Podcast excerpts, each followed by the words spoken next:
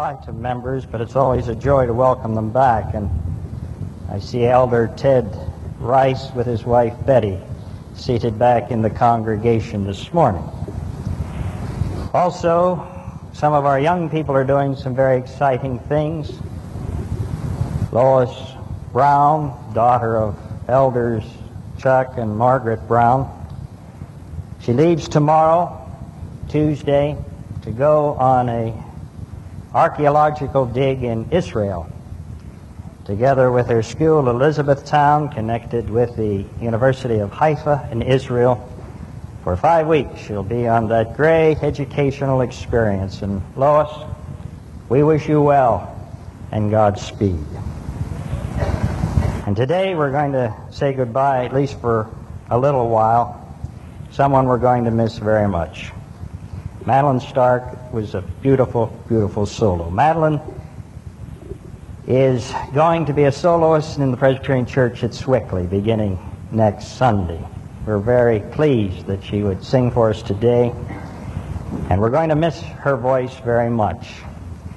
But her membership will still remain in Bakerstown, and we know that whenever your schedule permits, you'll be back with your fellow ministers in our great chancel choir. But Madeline, you have thrilled us much with your voice. God's given you a great voice.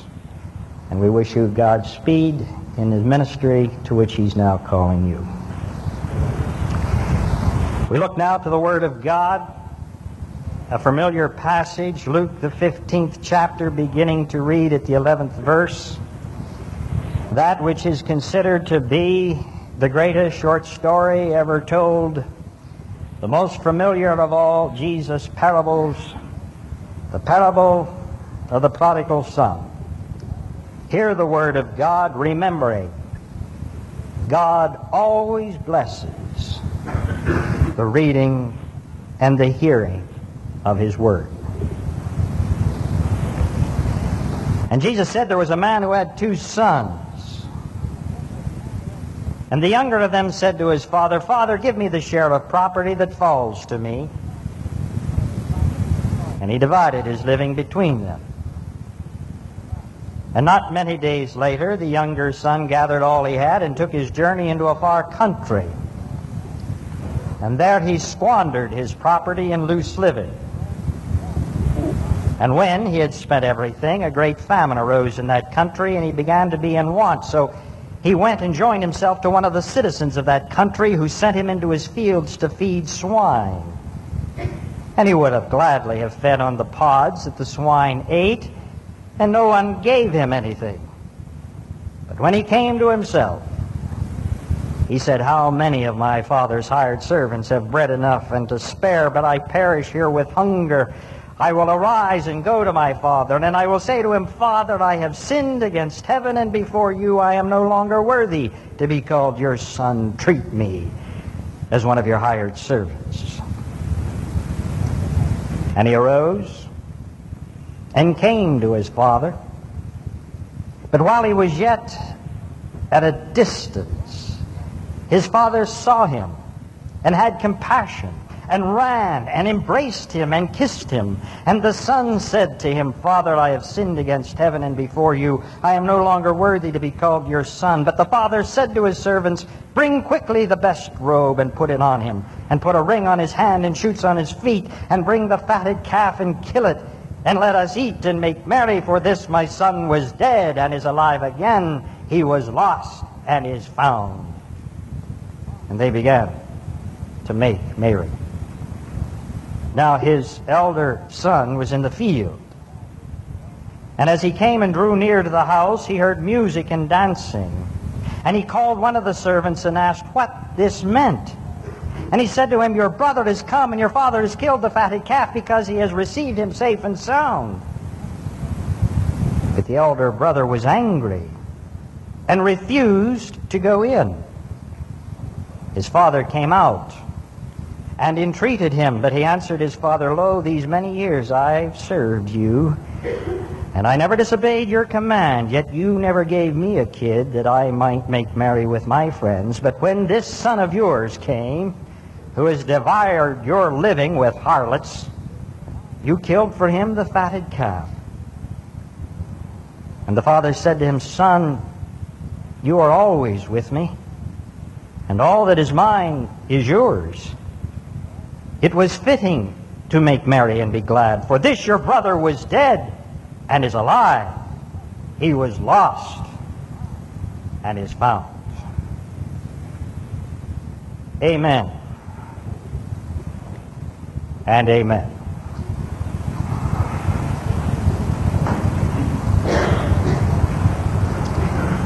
Jesus told this story.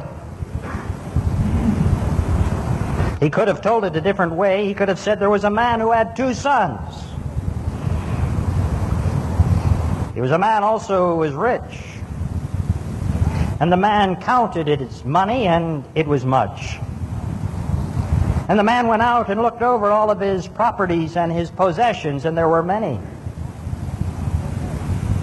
And the man went and looked at his hired servants and saw that they were happy and content. And the man looked at the two sons that he had raised, and he found that he had grown two brats. Yes. It's not a very kind word, but here was a good man, a righteous man, a prosperous man, and he had produced kids that were brats. The eldest, unloving and uncaring, the youngest, ungrateful. I'm sure the father many times when he realized that his sons were less than what God or himself would want to see. He prayed many times, Father, what went wrong? Father, Lord, you know I did my best. What went wrong?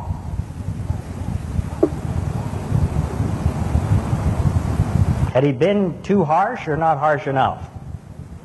Too generous or not generous enough? Too forceful or not forceful enough? Maybe it sent them to the wrong schools or joined the wrong church. What went wrong? What do you do when suddenly you realize in all of your prosperity, your children are prodigals?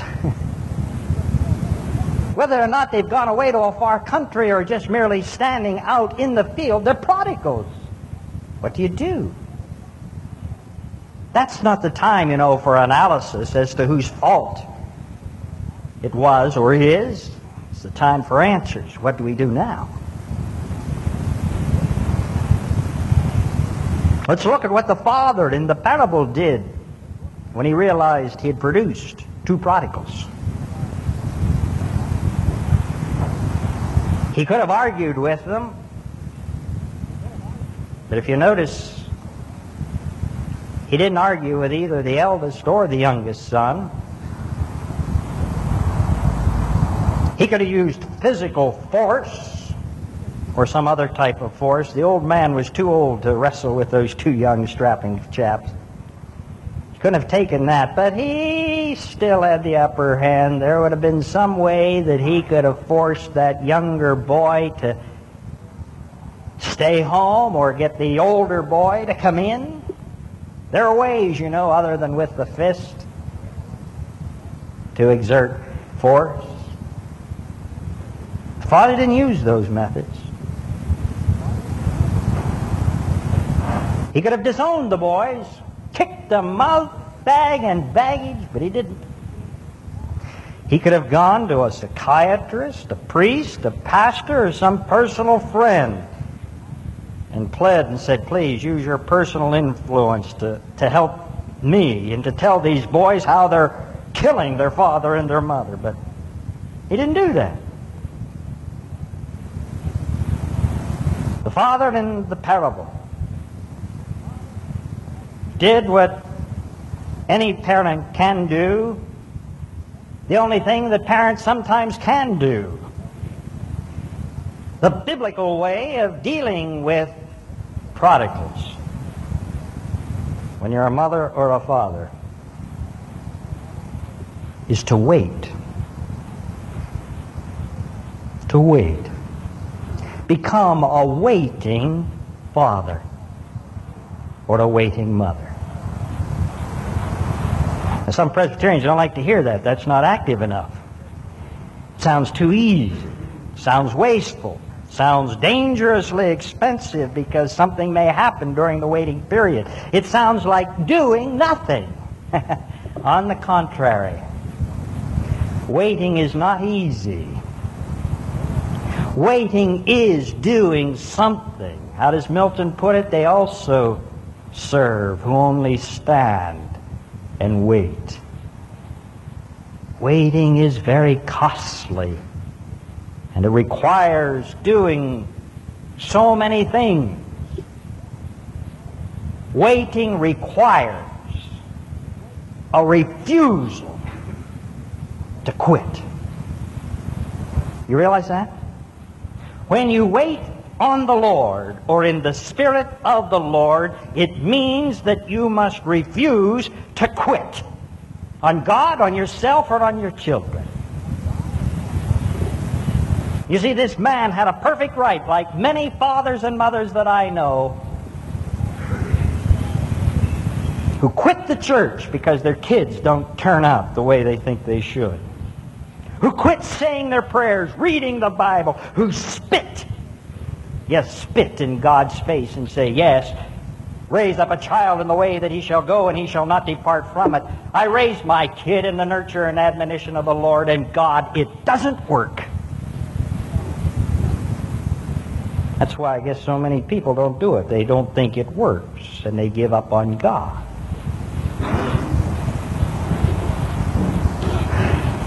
The father of the prodigals did not give up on God. He didn't give up on himself. I know some fathers, instead of waiting, they take it out on other people, primarily themselves. What's the use of going on? They go to their beds. They imagine all types of sickness. They give up. They quit their jobs. They think their whole life has been shattered. They give up. Not this father in the parable. No, I'm sure his heart was aching, but he kept going at his work. He still gave instructions to the hired servants. He still kept his nose in the business. He still kept on working. He still kept going to church. And though he had a terrible ache in the heart, he had a smile on the face because he had a purpose in his heart. He had failed, but he refused to look at himself as a failure. And hallelujah, amen, for people, fathers and mothers, who don't allow their kids to rule them to the place that the youngsters can even ruin the lives of the fathers and mothers. Waiting requires a refusal to quit. God, yourself, and those youngsters. There are many times you'd like to boot them in the you-know-where and get rid of them. But you can't do that. You don't quit on them, even though you heartily disapprove of some of the things they do. You don't quit on them. I learned that lesson when I was in my other church that I served. I'd only been there a short time, and one night while I was watching Bill Burns on the eleven o'clock news, there came a very sharp, hard rap at the door. I went and opened it, and there, leaning up against one of the pillars which supported the roof to the porch, was an individual who obviously was having difficulty standing on his own. Reverend Morledge? Yes, sir. He introduced himself, and then he added, I'm the town drunk. Can I come in? I said, town drunk, come in. He said, I have four bottles of beer here. Do I leave them outside or bring them in? I said, you leave them outside. And he took his four companions and hid them under a little pine bush. And in he came. I listened to this man. I've always found it very difficult to try to carry on a conversation with anyone who is intoxicated, but I tried. He told me he was seventy years of age, retired professional man. I think he retired just before they kicked him out. He lived with an aged mother. She was over ninety. He cared for her. He cooked her meals. And then he called himself a prodigal son. I listened and listened to his story until ten after one the next morning. Finally, I decided it was time that I get him home, and I walked through the darkness through some unfamiliar neighbors' backyards, and I got him to his home, a home to which I returned many, many times through the ensuing years. I got to know that man. I called him my friend. We used to play golf together on Monday morning. He was about the only one in town that would avail himself to this young man who was taking up the score, and drunk or sober, he could always beat me. And I went and visited his mother. I'll never forget her. Strong voice, kind face, jumping, twinkling eyes. In her upstairs bedroom where she was confined, on the table beside her bed was a Bible.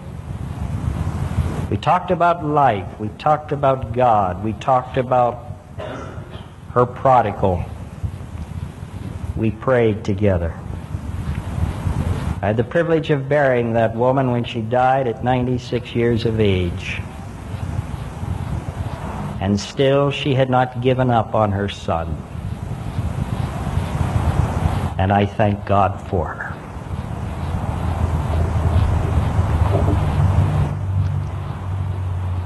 When you wait, you refuse to give up. You also restrain from doing the unwise. See, that's the great lesson to me that comes out of this waiting father.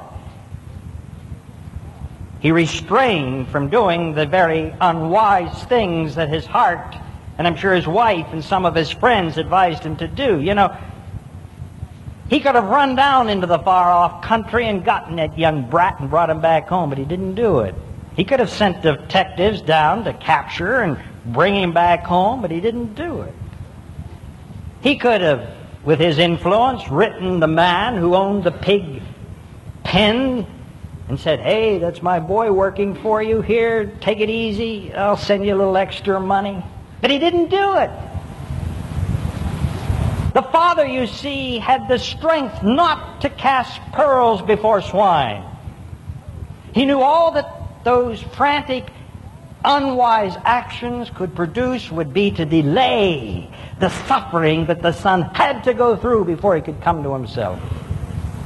When the boy did come to himself and come back home, and the elder son refused to come out into the house and remained standing out in the field, the father went to him, but he did not make any unwise promises such as, "I'll throw you a bigger party tomorrow." No, he didn't do that because that had been unwise, because the elder son had to learn the importance of the younger son's being found.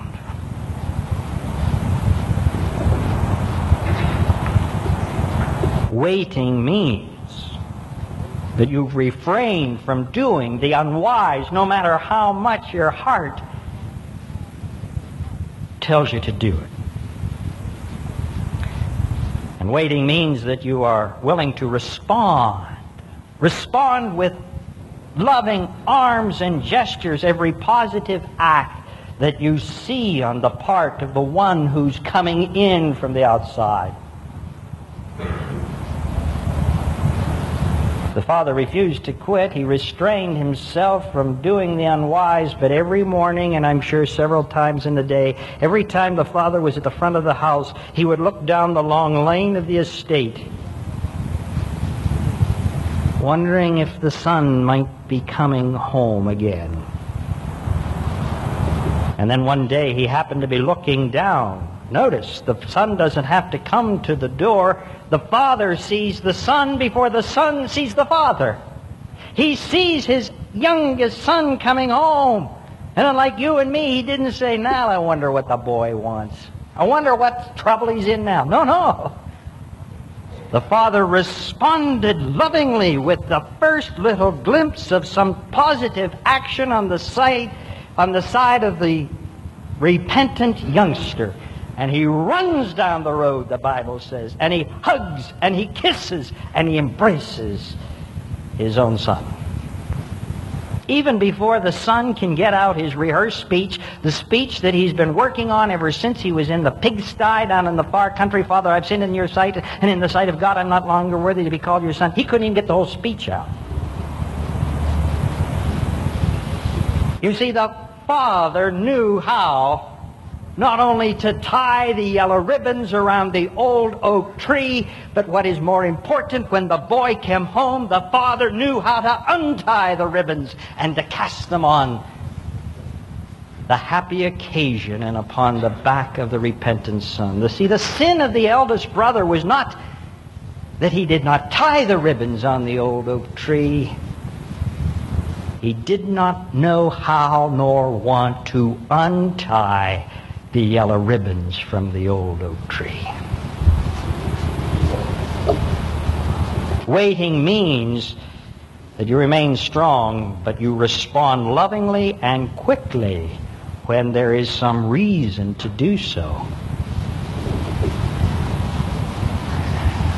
And waiting means remembering. Remembering that God has not yet written the last chapter in his life, your life, or in the lives of the prodigal children of this day. God hasn't written the last chapter yet. And to me, that's the mystery of this great parable. If you notice, it has an ending, but it doesn't have a conclusion. When the parable ends there, the father has welcomed the young son back and planned a party which is already in process, but the father has to come out into the field, and he's standing there with the eldest son waiting on him. And the story really doesn't tell us whether or not that eldest son ever does come inside. We hope that he does, but you see, Jesus ended the story with a mystery, and we do not know the outcome. And to me, Jesus is trying to tell us through that the last chapter has not yet been written, and we must remember that. Biography is my, my favorite form of literature. I read it in all forms. And the thing that utterly amazes me, the more biography and autobiography I read, is that so many people in this great nation, so many people in the world's history, the people who have done so much for this world, most of them at one time or another have been considered prodigals by somebody. And when you read far enough and understand enough, you realize what brought them back from the far country or into the warmth of God's love and forgiveness and power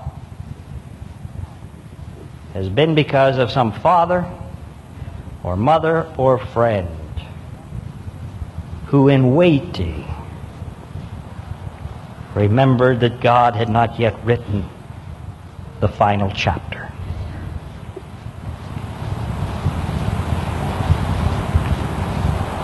I preach this sermon today because I know many people in this church, in this sanctuary, and in this community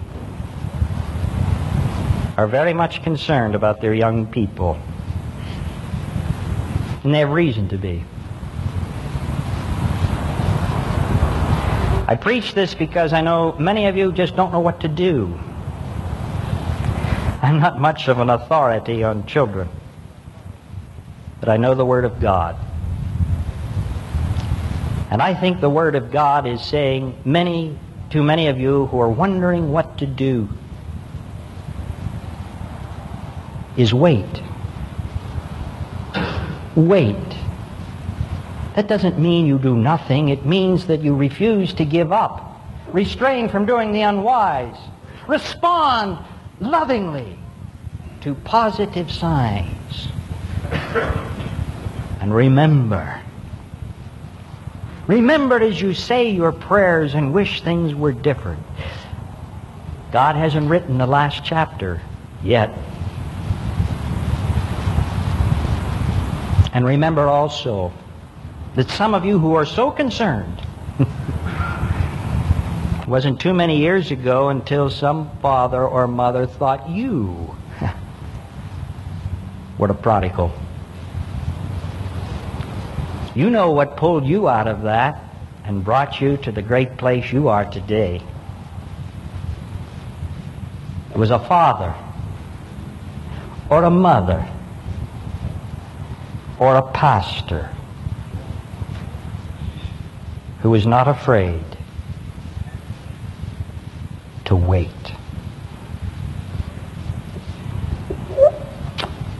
In the name of the Father, the Son, and the Holy Spirit, amen.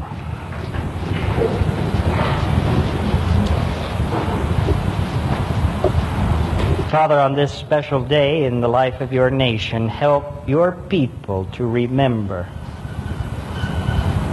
the words of the prophet who said that those who wait upon the Lord shall renew their strength.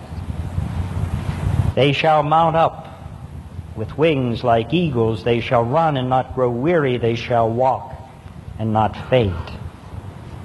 And their prodigal sons and daughters will be found. Father, for the awesome responsibility you have given to us,